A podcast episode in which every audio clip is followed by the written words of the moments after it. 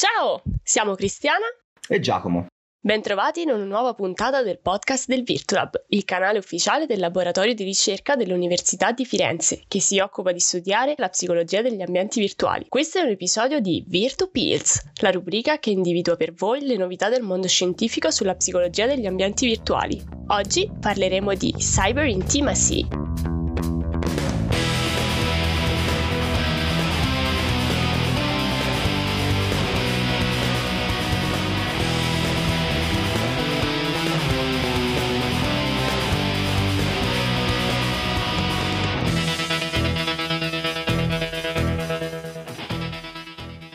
Cyberintimità è un termine piuttosto nebuloso che si riferisce a relazioni sessuali o comunque intime che iniziano o si mantengono tramite la comunicazione mediata dal computer. Diciamo che la ricerca emergente mostra come la cyberintimità abbia un impatto molto significativo sul modo in cui formiamo e manteniamo o anche concludiamo le nostre relazioni sentimentali. Basti pensare anche al particolare periodo che stiamo vivendo con tutte le dinamiche dovute alla distanza causata dalla pandemia, quindi chi ha dovuto mantenere una relazione magari a distanza a causa del coprifuoco, de- delle quarantene o delle limitazioni agli spostamenti, ma appunto anche chi al termine di questa ha cercato di intraprendere relazioni nuove Diciamo che però, a parte il contesto specifico, connettersi online adesso è il terzo modo più frequente con cui gli individui incontrano potenziali partner. Infatti, basti pensare che più di un terzo di, dei matrimoni derivano da una conoscenza avvenuta tramite il mondo online.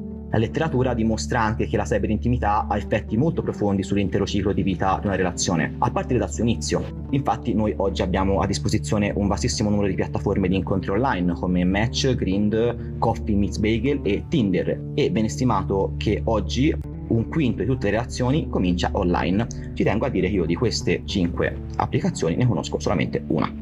Io delle persone che mettono le mani avanti senza che nessuno ha detto niente, comunque tenderei a non fidarmi, ma va bene. Questo perché eh... Cristiana ne conosceva quattro. Allora, per sentito dire, eh, su quattro ne conoscevo tre.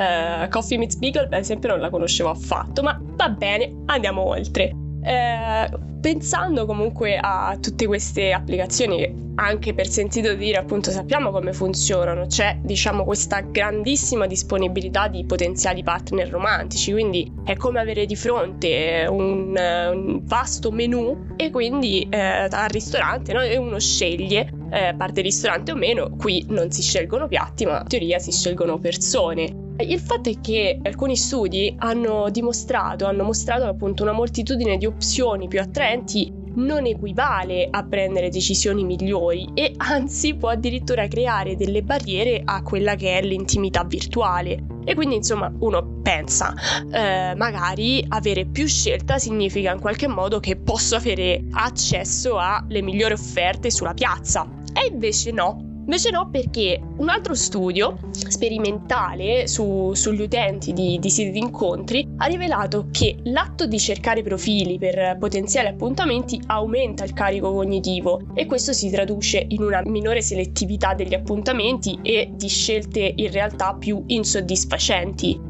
Inoltre, cioè, la, come era anche lecito aspettarsi, lo sviluppo di tutte queste nuove piattaforme di incontri è stato accompagnato da una serie di dilemmi comunque nuovi per le persone. Banalmente, chi comincia a scrivere, come ci si rapporta o come si approcciano le persone su, su queste piattaforme, cioè come, come, come, si potrebbe avvicinare un potenziale partner. Siamo di fronte comunque a, a un'innovazione che non è così scontata da, da affrontare.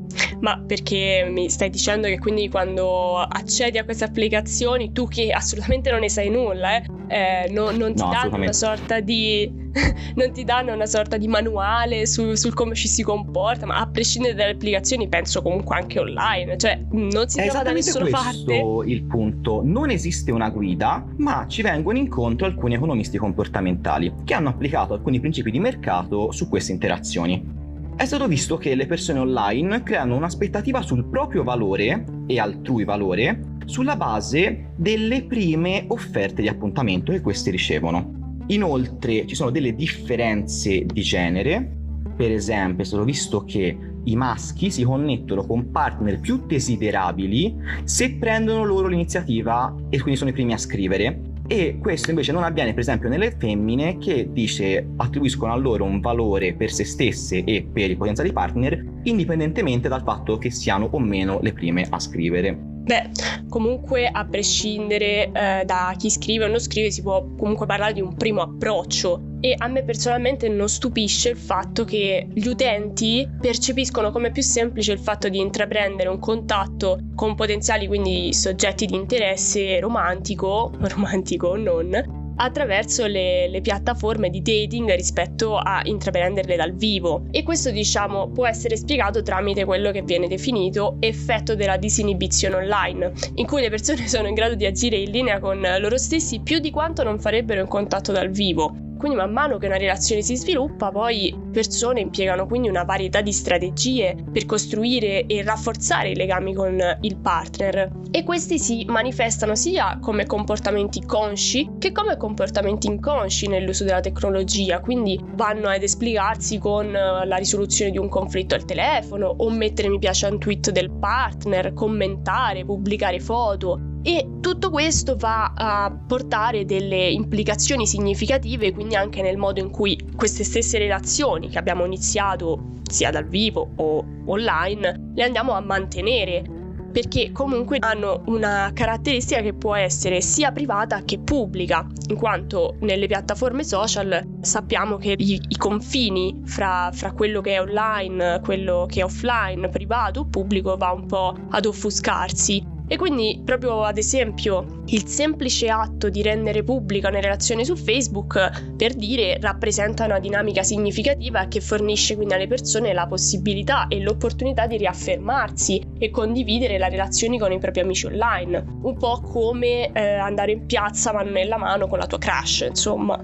Sì, esatto, stavo proprio pensando a Facebook e a quella sua opzione che fa rabbrividire, però grazie a Dio, perlomeno io sto notando che sta passando di moda il gesto di mettere pubblico la relazione lì. Comunque, tornando ai nostri ricercatori, hanno anche indagato su uh, come può funzionare meglio una relazione di questo tipo. E in uno studio che ha indagato giovani adulti è stato riscontrato che sono due gli elementi uh, principali che fanno funzionare bene questo tipo di dinamica. Il primo è la somiglianza percepita nell'uso generale dei messaggi di testo fra sé e il partner, quindi la percezione di quanto simile sia proprio il contenuto e la tipologia di scrittura dei messaggi. La seconda invece riguarda sempre la somiglianza percepita, ma questa volta nella frequenza dell'iniziare una conversazione. Quindi sono associate maggiori soddisfazione relazionale quando sono presenti questi due elementi. Questo cosa evidenzia? Che praticamente l'importanza di una conformità dell'uso della tecnologia e stili simili sono alla base di, delle relazioni che nascono online. Il rovescio della medaglia è tutti quegli studi che dimostrano dove l'utilizzo eccessivo della tecnologia ha un'influenza sui sentimenti di gelosia. In particolare, maggiore è il tempo trascorso sui social network, Facebook in particolare, maggiore sarà la gelosia tra le coppie sentimentali. Questo è decisamente molto interessante, visto che stiamo praticamente, o almeno mm, generalizzo, per, anche banalizzando un po' tutti su, sui social, ora non so quanti più su Facebook, ma ok. Però mh, mm, passiamo un po' anche a cose un po' più interessanti, perché sì, cose romantiche, non romantiche, ma parliamo del vero centro, il sesso. Anche qui questo prende una connotazione diversa tant'è che la tecnologia sta cambiando il modo in cui le, le coppie lo percepiscono e, e, ci si impegnano e anzi fornisce alle persone che fanno parte appunto di queste coppie e, e vanno a mantenerle online un accesso senza precedenti a diversi contenuti sessuali. Basti pensare al sexting, che si riferisce all'atto di inviare o ricevere messaggi, fotografie o immagini sessualmente espliciti con dispositivi mobili o computer, e uno studio correlato sui modelli di attaccamento ha scoperto che gli atteggiamenti positivi verso il sexting sono specificatamente associati all'ansia di attaccamento nelle relazioni romantiche. Quindi è un modo carino per dirvi di non essere troppo felici se il vostro partner eh, ama fare sexting, perché probabilmente potrebbe esserci un spiacevole inconveniente. è vero anche che durante il ciclo di vita di una relazione una coppia accumula anche una riserva di risorse digitali che vanno a documentare gli alti e bassi della stessa relazione. Ma a parte il, quindi il come si inizia, il come procede, cosa si fa, eh, è bene anche considerare come magari le relazioni finiscono quindi online. Perché tendenzialmente già in generale le cose si complicano e qui pure.